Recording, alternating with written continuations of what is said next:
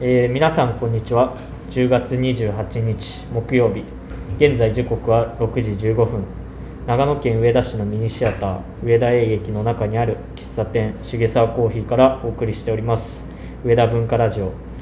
今回で第11回目になります、えーこの番組は僕長崎浩平が長野県上田市にゆかりのある方を毎回ゲストにお呼びしていろんなお話を聞こうという番組です。えっと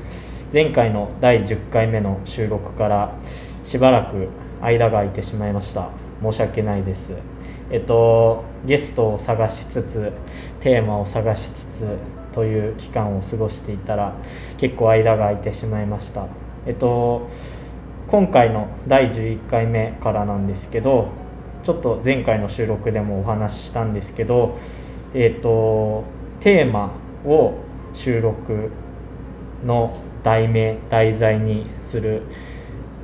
収録にしたいなというふうに思ってて、えっと、前回の第10回目までは結構人にフォーカスして、えっと、収録を行ってたんですけど、えっと、今回からは、まあ、人の収録もこれからも引き続きやりつつ、えっと、質問とかテーマ特集みたいな感じで、えっと、収録を行えればと思ってて、えっと、その中で、えっと、一番最初のテーマは、えっと、政治をテーマにして、えっと、その名も「政治はカルチャーになりうるのか」というタイトルで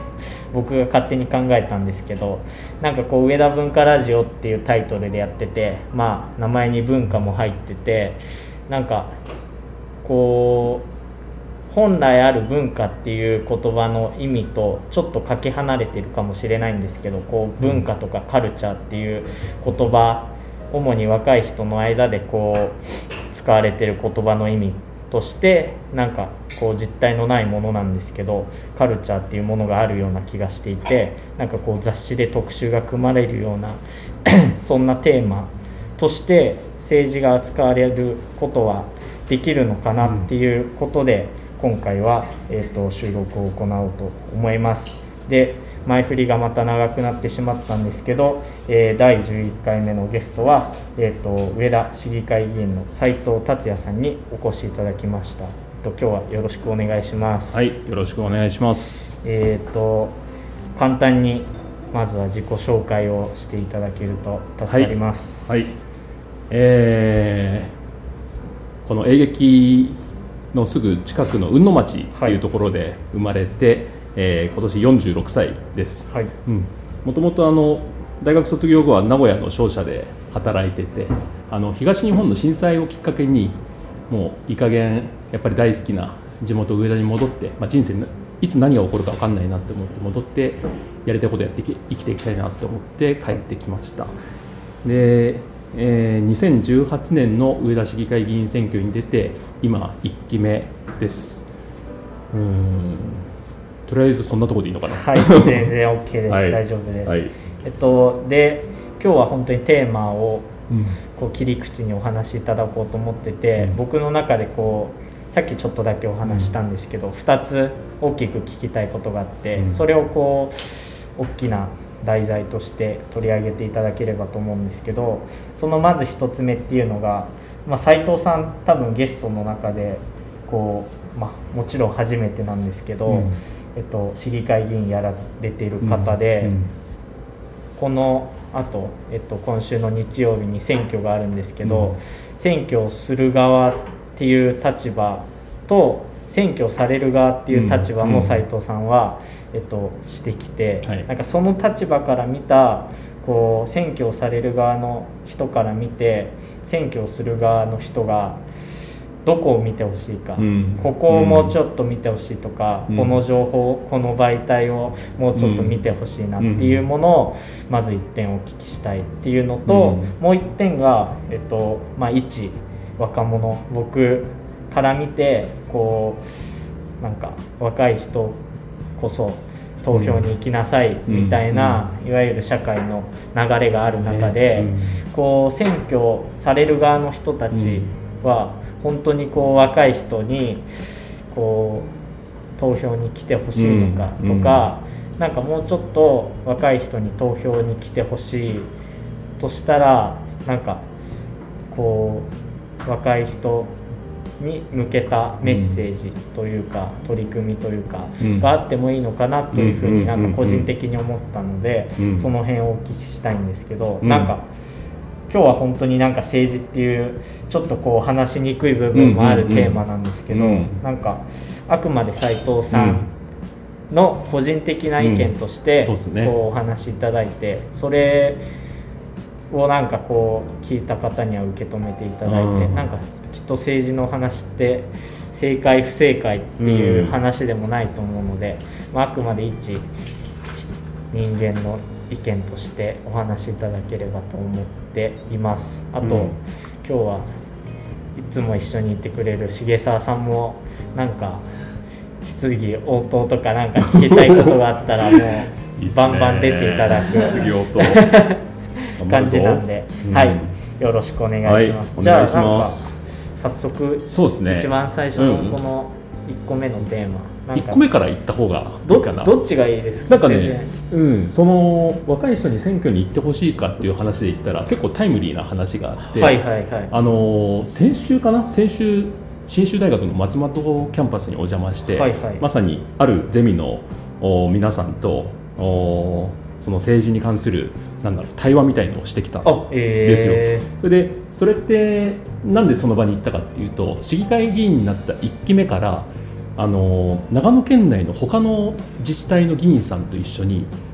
パリテカフェアット信州っていうなんだろうなグループみたいのを作って活動してて、パリテっていうのはあのフランス語で、えー半々50対50とかそういう意味なんだけど、ん。要はもともとは、えー女性をもっとこの、えー政治の世界に参加してもらおうっていうそういう運動で。でも僕らの場合はあのみんな1期目の議員で構成されてるんだけれどその女性だけじゃなくて政治の世界ではマイノリティにあたる、えーまあ、若者だったり子育て世代だったり、まあ、子供もそうだし、はいはい。いろんな属性の人たちにも政治に興味持ってもらおう参加してもらおうっていうそういう問題意識からなんだろういろんな、えー自治体持ち回りでイベントやってうん参加した方のその意見を聞いてみたいなそういう活動をして、その一環で先週ちょうど信州大学行ったっていう、えー。うん。だから僕らはそもそも、まあ、これは上田市議としての活動ではないけれどやっぱりせっかく政治政治って本当に生活に密着してるから、はいはい。一定の年齢層だったり、えー偏った性別男性中心とかねの人たちが意思決定をするだけじゃなくていろんな意見が反映されるべきだよね。まあ議論されるべきだよねって思っててうんうん。うんうん。そのために活動しているのでもうその2つ目の質問に関してはもう言ってほしいしそれは政治家である僕らのその義務だも義務だとも思ってる。ああ若い人。そう若い人に。うーん。うん。なんかなるほどな。なんかそこが結構難しい、なんか若い人からしたらっていうか僕個人的なイメージとして、うん。こう若い人いけいけって言われるけど、うんうんうん。なんかね。こういざこう情報を見た時に、うん。あれこれって自分たちの話が出てきてなくないっていう、こういうイメージがあって、うんなんか、うん。そうなんか、まあ、難しい。遠い感じ。なんか関係なさそうな。そう、うん。遠いイメージというか、うんうんうん。どうしてもこうなんかなんだろうな。お年寄りの方に向けたこう、うん。政策とかすごい分かりやすうんくいろいろ見えるけど、こうん。う若い人、まあ、もちろん教育とかうんうん。に関するこういろいろ記述もたくさんあるけれど、なんかもうちょっとなんだろうな若い人うにん。分かりやすくとか、うん。なんかそこにこうね。本当に矢印を向けてほしいなみたいなうん。イメージもあって、うん。まあ、もちろんなんか斉藤さんはそうやってこ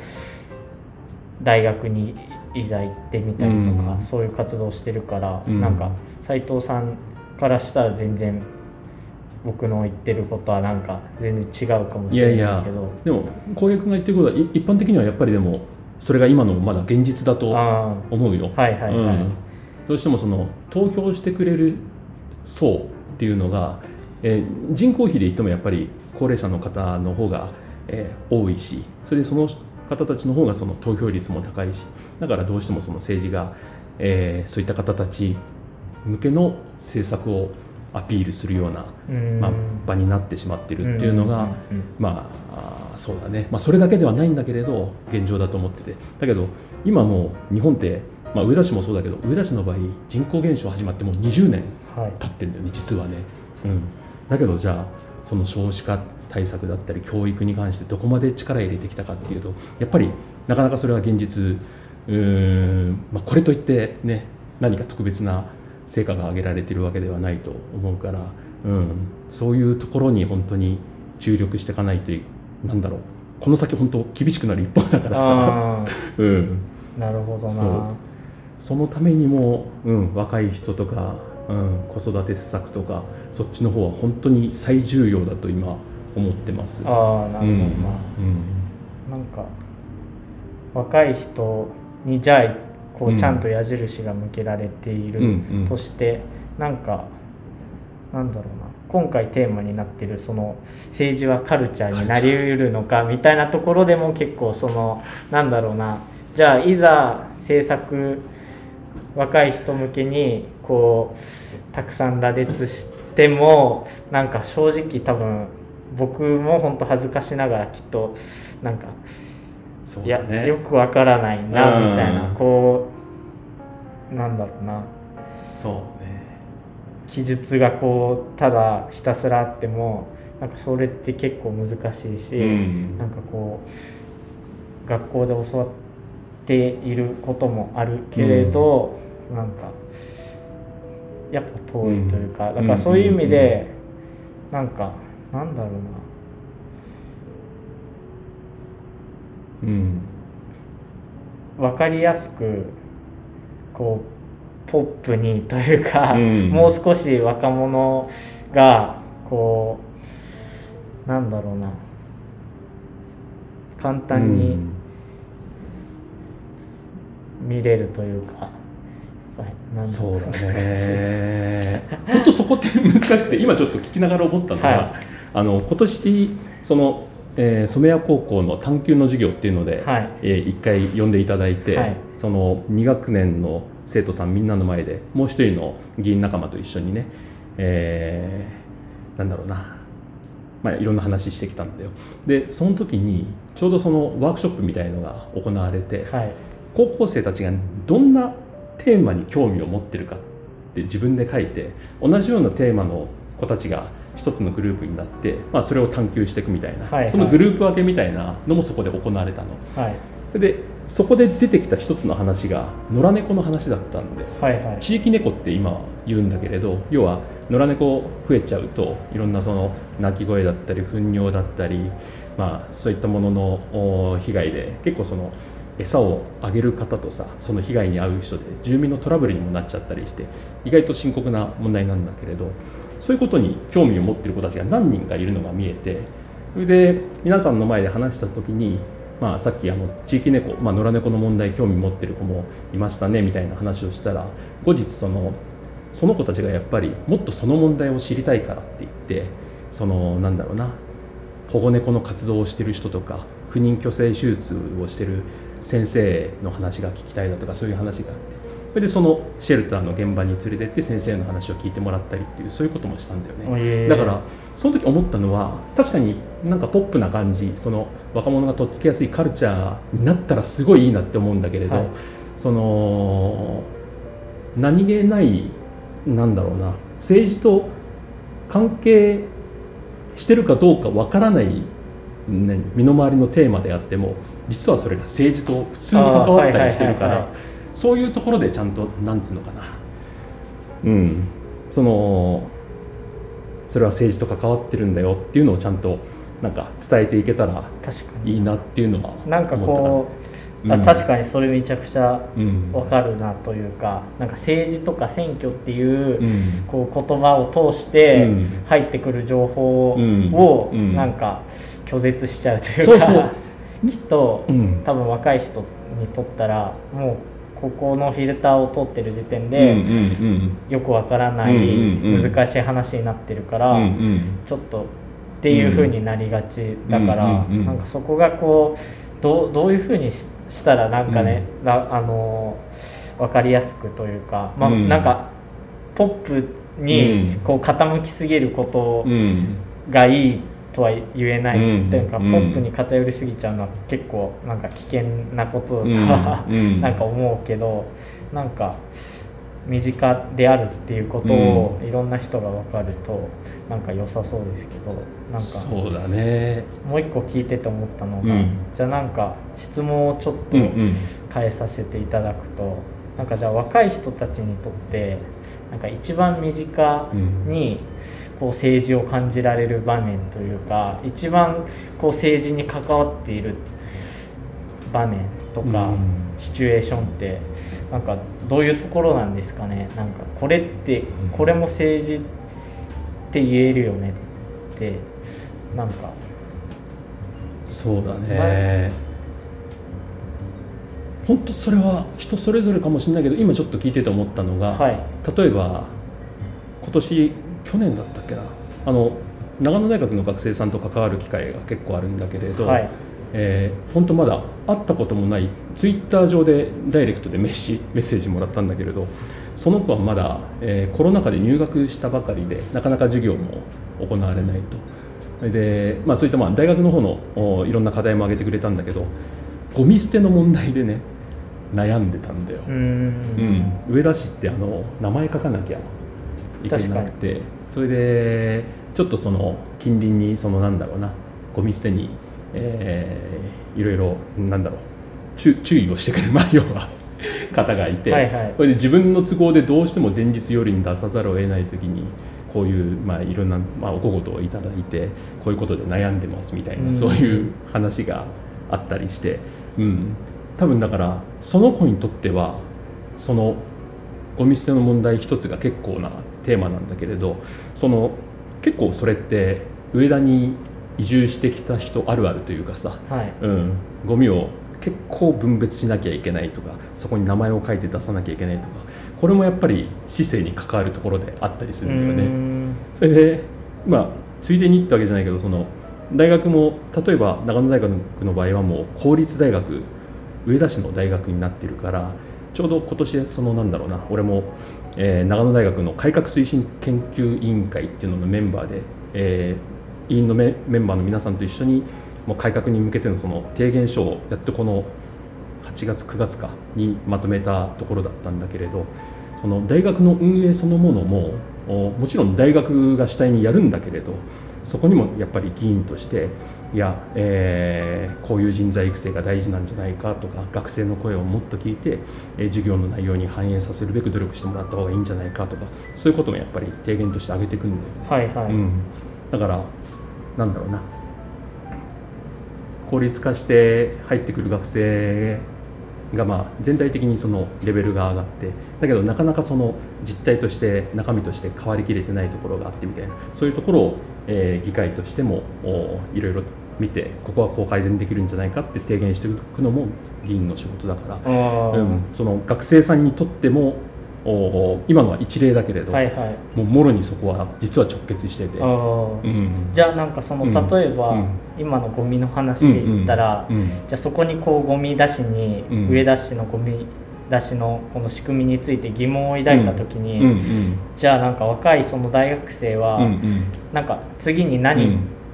をしたらいいのかそうなってそうそうそのこ時にはい。そうその話俺も今その詳細を忘れちゃったんだけれど、最終的にしたのはあの近くに塩田自治センターって言って、まあ、市役所の機能の一部が、えーそれぞれの地域にあるんだよね。そういう支所みたいなやつが。そこで、えーなんだゴミのお関係の担当課のお方に、えーまあ、ちょっとわ俺の方から連絡して来ていただいてその学生と一緒にその困ってる内容についてちょっとそれがそのそのおじさんのことだけじゃなかったと思うんだけれど、はいはい。あの話し合ってもらって一応解決したっていうか。ううん。なるほど。だからそこのそこまでは自分の責任というかさ自分の中でいやこれはここ何こうすればいいですよつって解決することだったらいいけれどやっぱりそこは担当課の方にも一応聞いてもらった方が良さそうな話だったからわざわざそういうふうにその来てもらって学生にもそこに行ってもらって話をしてもらった。そこで一応、まあ、解決はしたって感じだったけれど、あー。なんかけどその学生うんさんがそこでアクションを起こしたのはなんかすごいなと思うけど、うんうんうん。なんか多分い確かに。なんか若者僕,、ね。僕だとしたら、うん。なんかそこでこうゴミ出しの仕組みに疑問を持ったとして、うん。なんかただ何をしていいのかわ、うんうんうん。分からずこう苛立ち、うんでその不満をぶつける場所もなんならよくわからないみたいな風になっちゃいがち、うん。だけど、うん。なんか意外とそこが直結してて、うん。なんかそれをこうじゃあいざ直結してるとして、うん。行けばいい場所とかがこうちゃんと分かると、すごい、うん。その人はちゃんとこう調べたのか分からないけど分かって言ってるけど、うん。なんか次のアクションにつなげやすいっていう面で言ったら、うん。なんかそこも結構あるよなっていう気が。ね。だ本来はその市に関係することで何か困ったことがあったら市役所のに連絡してその担当の課の方に聞くっていうのがまあ一番まあ早いとははいはい、思うかな、うん、うん。だから彼女の場合はまあ本当たまたまツイッター上で発見してくれたのかもしれないけれどあなんか、えー、市議さんだったらこういうこと相談できるかなって思って連絡してくれたのか、うん、そうでもそこに連絡するアクションに移せるぐらい、まあ、彼女的にはその、まあ、大きな課題だったんだと思うし。そこでこうあこの市議さんっていうのが出てくるのも結構すごいことですよね。なんかこれってどうしたらいいんだろうっていうことが意外とこう全部政治につながってると思えば結構確かに大きいよなとはうん思いますね。なんかでもあくまでもそのゴミ捨てのことってなんかさその些細なことかもしれないけれど、はい。な例えば自分の場合はその何でもかんでもお全部聞いて全部対応するかって言ったらそうでもないんだよね、うん。うん。それを解決することがその人だけじゃなくてなんだろうな。うん。他にもこれ困ってる人がいるよねって 思えるような話だったりすると、はいはいはい。うん、そういう時にはしっかり動くようにしてるんだけど。だからそうだよね。その、まあこういうのもありがちだと思うんだけど何か困りごとがあって例えば市だったり、えー市議の人誰か知ってる人に話はしてみたものの結局ちょっと何もなんだろうなその後アクション具体的なアクションにつながらなかったとか、はいはいはい、うん、そういうことも起こったりはするかもしれないから、逆にだからアクションを起こす方は確かにそうだね。勇気はいるのかもしれない。はいはいはい、うん。なるほどな、うん。何か重沢さんなんかまあ、今の話も聞いていてというわけでもない、最初の話にちょっと戻っちゃうん。ですけど、僕も結構、長崎君とはまあ一緒かわかんない、あの若い人が選挙に行こうみたいな流れ、まあ選挙に行こうみたいな流れは、なんかちょっと違和感があるところが、結構あって、まあ、一つさ長崎が言ったあのどうしたらカルチャーになるかっていう。そうそうなんかカルチャーになるかっていう議論をしてる時点ですごく悲しいというか、うん。生活そのものであるべきであって、うん。別になんかカルチャーにしてこうみんなで行こうよみたい行こう行くのがかっこいいみたいなこうのノリノリみたいな感じで政治は考えるべきじゃないなっていうのは僕結構現実的に思ってるところがあって。うん。だからあの一つは、えーまあ、そこにあのカルチャーにしなきゃいけない社会なんだけど、はいはい。そのそうなってしまっているっていうことの根本的なところはなんかちょっと考えないといけないんじゃないかなとは思っていて、まあ、そこはちょっとあの質問じゃなくてで思うのは若い人が選挙に行ったらじゃあ何が変わるのかなっていうのは僕にはあんまりわからない。現実的に結構わかんないなと思っていて。うん。例えばなんかそういう斉藤さんそういう活動をされていて、なんかこう実感としてなんかこううん若い人が選挙に行くようになったら何かがこう変わる。なんかこう若い人が選挙に行ったらなんか変わる的な風空気あるじゃないですか、うそんれは僕は本当なのかなみたいなのを結構思うことがあって、うん。若い人が選まあそうですね。そこはシンプルに若い人があこの人の言ってること共感できるなこの人のやろうとしてるその先の世界って楽しみだなとかって思いる人に投票してその人が政治を担えることになったらなんだろうな、まあ、要はその人の政策が、えーまあ、と通りやすいというかなんというかそれはその議員の立場にもよるんだろうけれど、はい。うん、だからそこはあの実際に変わる変わると思いますよ。うん、ただ、うん、ただ若い人があこの人面白そうだなって思える人がどれだけいるかもちょっとまだ分かんないし そこは何とも言えないけれど、うん、多分それが現実的にいないなって思っているのは僕とか多分そうで、うん。選挙に対して消極的になうる、ん。消極的になってるわけじゃない。積極的に考えようとしたけどなんかこう、なんか判断できないみたいな。現状に結構ぶち当たってるような気がしていて、うんだからそこでなんか選挙に行こうみたいなその方がなんか良くなるよって言われてもなんかこうピンとまず来ない。うん。っていうのが一つなんか多うん。分あるなと思ってて、うんそう。でなんかその投票率が上がればじゃあいいのかって言われてもなんかそんな感情なんかしないというか、うん。まあ、投票率は上がった方が民主主義だからいいんですけど、うん。投票率が上がったことはまあ良しとしてじゃあ投票率が上がった先の未来が別にじゃあ何かすごくいいのかっていうとなんか本当にそうかなっていうのもなんかこ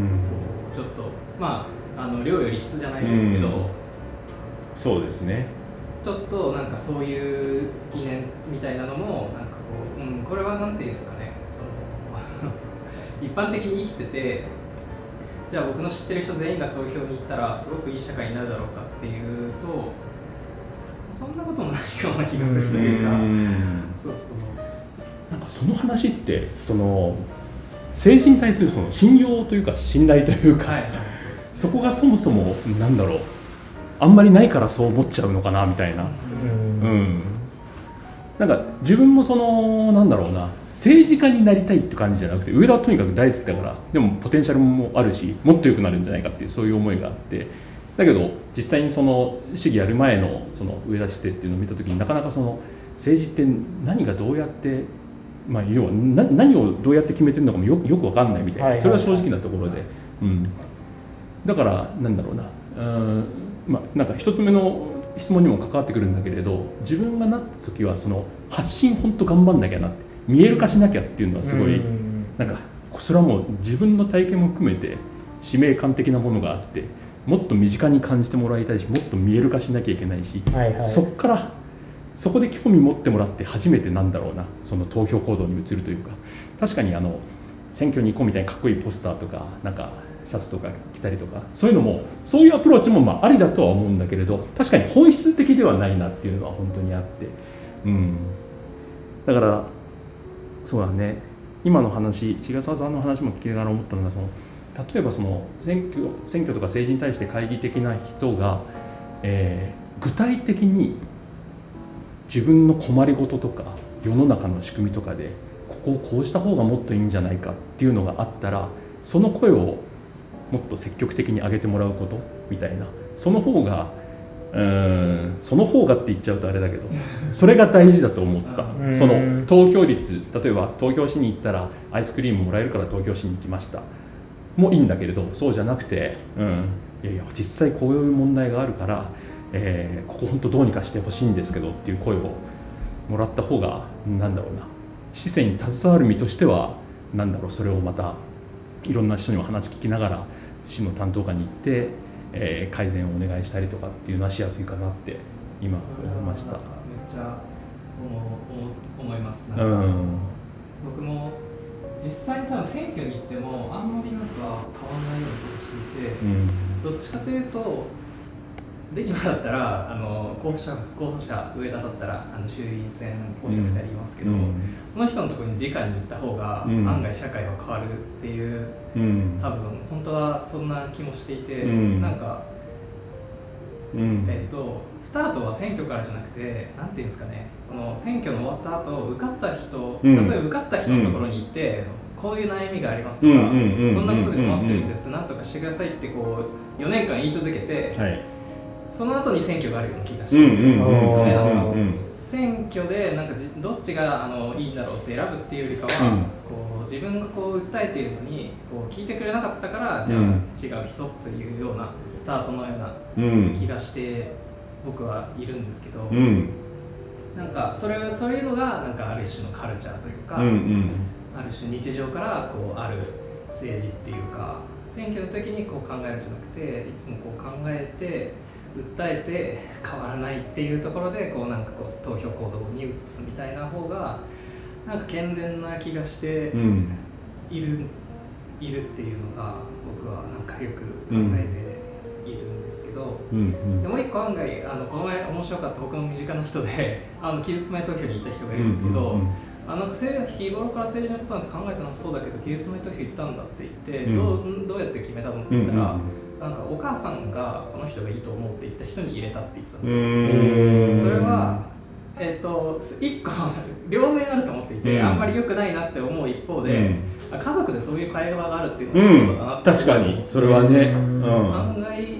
中でそういう話ができできるかできないかで投票い行くか行かないか多分その子にとっては決まったとうんうん思うんですけど、うん。その通なんりだね。かそれはなんかあのそのお母さんの言いなりになってるっていうのはちょっとあの良くないけど、うん。でも入り口としてはそれぐらいなのかなっていうなんかその家族の中の会話とか、うん。友達の中の会話こそなんかこうカルチャー的なうん。要素なのかなっていうふうにはなんかこうん。う感じました、うん。長くしゃべってすいません。いやいやいや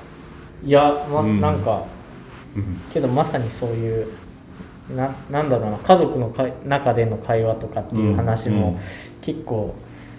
割とそうだなって僕も思うところもあったりとか、うん。あとちょうど昨日僕ここにうん来て重沢さんとあともう一人お客さんとお話ししててなんかそのそれこそこう自分が応援したいって思える人がいないこともあるよねっていう話をしてて、うん。ただそうなった時になんか選挙に行っても変わらないって思うことも分かるけど、うん。じゃあなんか選挙に行けばこうなんだろうな。候補者に投票しないっていう選択肢もあるじゃないですか。でなんか仮に今の現段階だとありえないけど、うん。投票率が80%とかになったとして、でけど候補者にこう票が入ってるのは40%しかなくて、うんうんうんうんっていうことになれば、うん。こう選挙で勝った人でも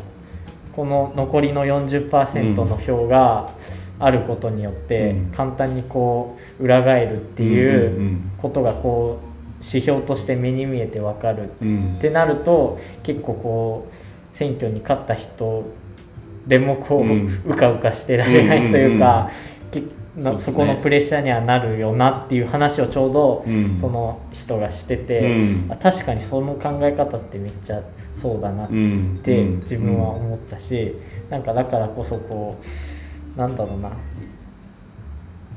うーんなな なんて まとめればいいのかわかんないですけど、なんかそれはうん。はい。そうね。なんて答え全然るんです全か然質問になってなかった。いやいやいやいやいや勝手に意見で。いやでも今のお面白いですよね。要はあなたたちでは私はあなたたちには期待できませんっていう票を投じるってことだよね。そうですよね、ん。はい、ん。そうですでそれがもし 40%80% の投票率のうち40%あったとしたら、うんそれって結構面白いことになるのかなっていう、なんか若い世代の一つの選択肢としてそれもあるっていうか、うん。なんか選挙に応援したい人がいないから、うん。選挙には行かないっていううん。のとはまた違う、うん結ね。果になるのかなとは昨日タイムリーで聞いた話だったので、まあ、でもその応援したい人がいないっていう前にさっきの重沢さんの話じゃないけれど選挙前でもそれぞれ選挙事務所とかっていうのは構えられてるから、まあ、候補者本人にはもう出払ってて会えないかもしれないけれどどんな人がそこにいるのかなとか行ってちょっと話聞いてみたりだとかっていうことはなんかできるかなと思ってて。それをやることによってそのあ俺例えば俺自身が、えー投票する時もさやっぱりそのその本人の考え方とかできれば直接会って話してみたいと思うし、うん、そこから始めないと判断できないもんね。そのなんとか党って党に所属してれば、えー、私はなんとか党だからなんとか党の人に入れますっていうふうになるけれど自分は完全にそこはもうそういうのがないからもう本当その人を見て判断していくしかないから。うん。なるほど。あとはその当選した後その人がどうしたかっていうのもめちゃめちゃやっぱり大事で、うん、それは多分その一つ目の質問のところだと思うんですけど、はいはい、うん、確かに、うん、選挙が始まりで選挙が終わりになってるイメージが結構あるからこそ、うん、なんか確かに一つ目のところと通じる部分はありますね、うんうん、もうまさに今の話でその約4年前その初めての選挙に出た時にちょうど選挙期間中車で回るじゃん。それで「よろしくお願いします」とかって言ってた時に近く歩いてたおばちゃんおばあちゃんかなが「どうせ今だけでしょ」とかって言われたんですよ。でもそれ本当悔しいっていうか残念っていうか悲しくていや僕は違いますよって思うけどもうその時はもうしょうがないしょうがないっていうかまだ何もしてないし当選もしてないし。だからやっぱりずっと意識してきたのは自分が訴えてることとそれに対する市の反応だったりその質問した時の答弁だったりとか日々の活動だったりを全然全部が全部はできてないんだけれどさっきの、まあ、見えるかじゃないけれど極力そういうのを発信するっていうことはあの意識してます、うん、そうじゃないとその入れてくれた人にも伝えられないしなんだろう発信の仕方っていろいろあるんだけれど例えば講演会入ってくれた人には議会が終わるたびにそのはがきにそのなんだ自分の活動内容をまとめて送ったりとか、え地域の人にはチラシを A41 枚ぐらいだけど、え作って地域の折り込みチラシでそれを入れたりだとかあとはまあ今も SNS が使えるからそういうところで発信するんだけれどその入れてくれた人に応えるためにも自分の活動も見える化しなきゃいけないし市政で今どういうことが問題になっててとかそういう問題提起みたいのもしていかないと何みんなに興味持ってもらえないしなんか一番今の自分にとっても大事だと思うのがやっぱりその透明性だと思ってて、うん、うん、政治の透明性っていうか見えるか、うん、なるほど、うん、そこをぜひ見てほしいなって思いますね。うん、うん市政とか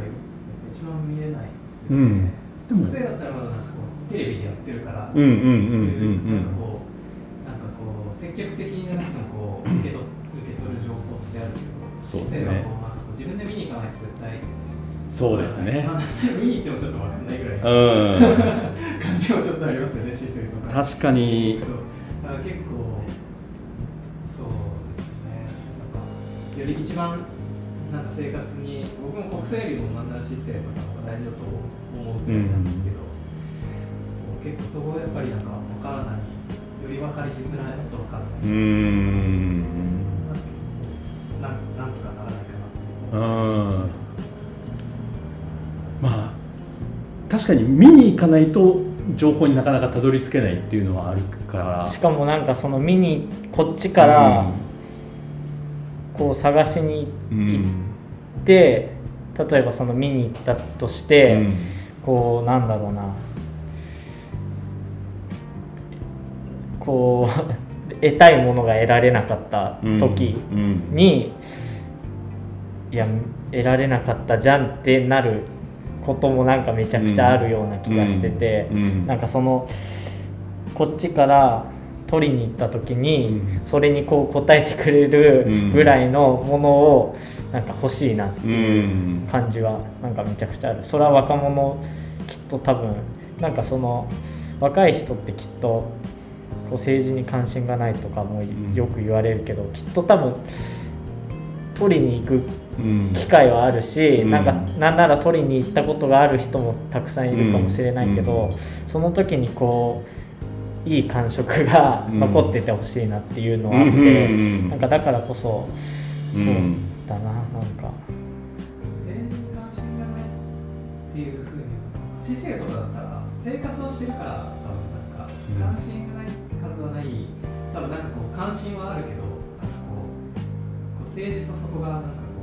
う政治がそれをやっているって思ってないっていうありますよねきっと。そうですね。だから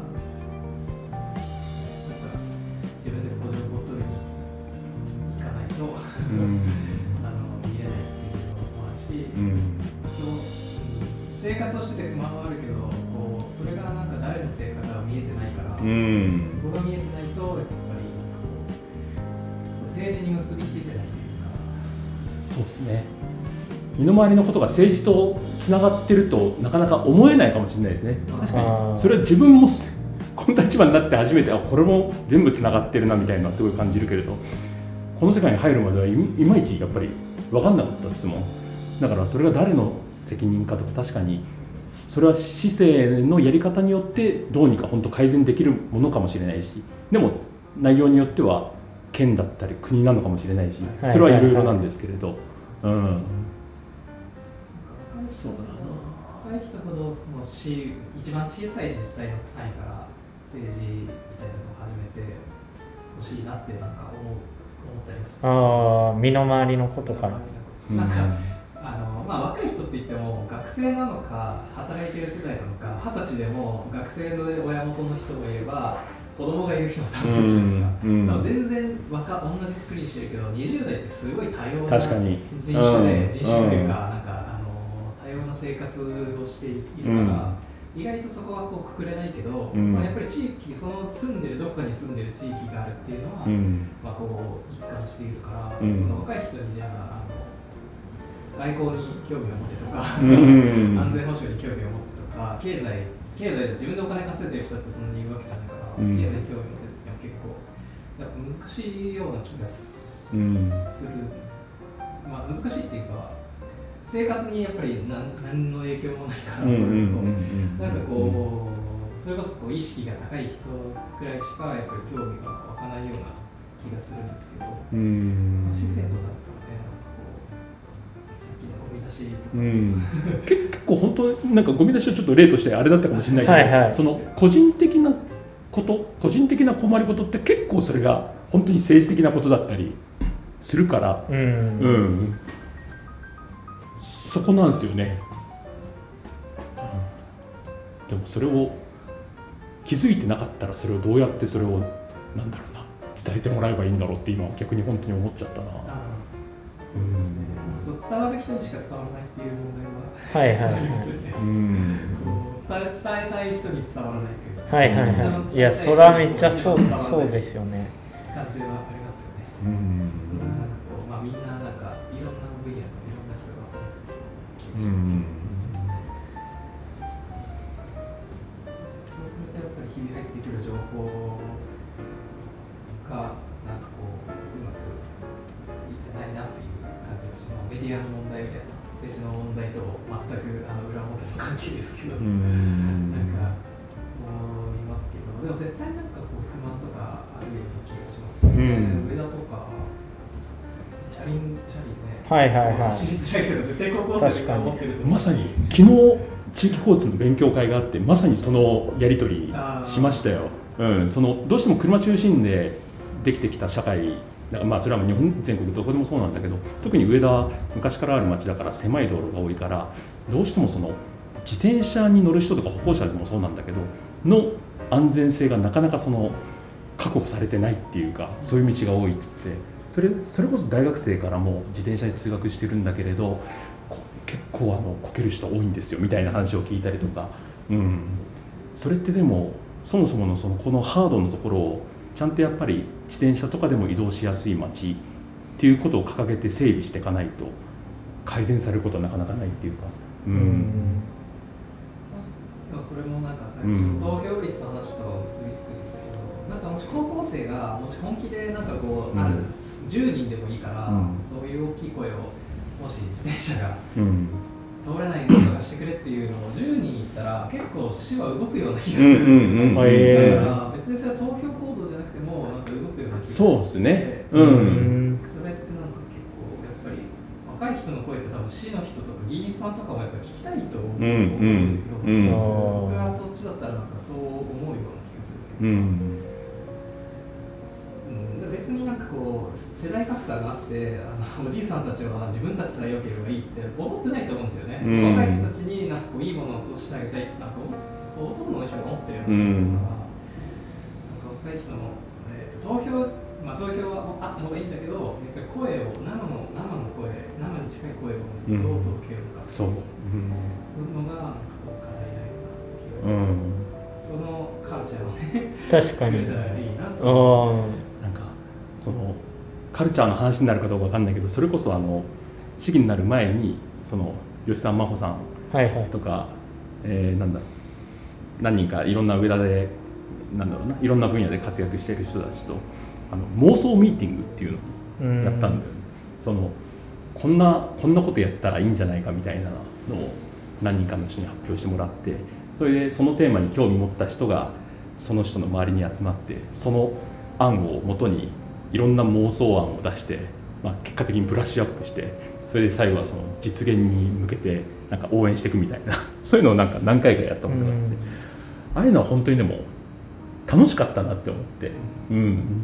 なんかその政治っていうふうになんかくくられちゃうとちょっとその硬いものだったりなんかストレートに伝えにくかったりなんかそういうものになっちゃうけどそれなんか楽しみながらこの街をどうしたらもっと良くなるんだろうこうしたらもっといいんじゃないかみたいな話ができる場作りみたいなのは本当に今でも必要だと思ってて、うん、だけど気軽に参加して本当になんつうの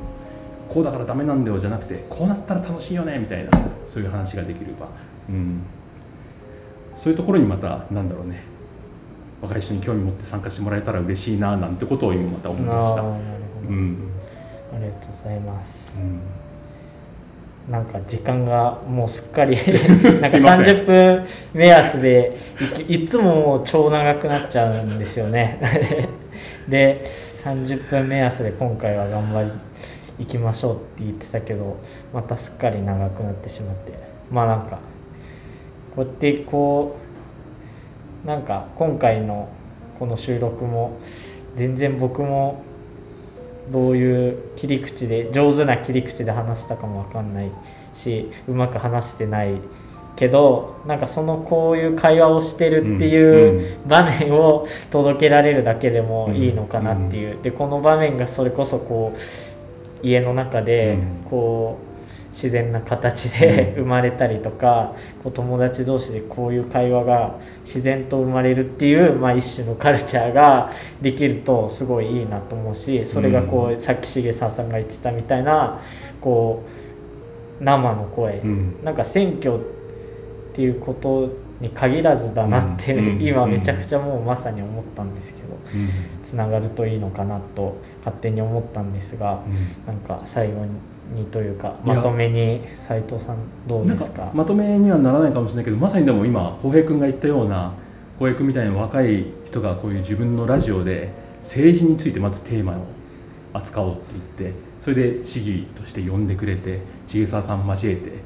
なんだろうこういうざっくばらんないろんな話をしてっていう。でもここの時点で結構もうもうそれってカルチャーだよねっていうのはなんか今聞きながら本当思ってて、うん、それがまさにそうだよね。友達との間家族との間で自然とこのぐらいの気軽さでなんか話せるようになるのがいいなって。どうどうしてもなんか政治ってその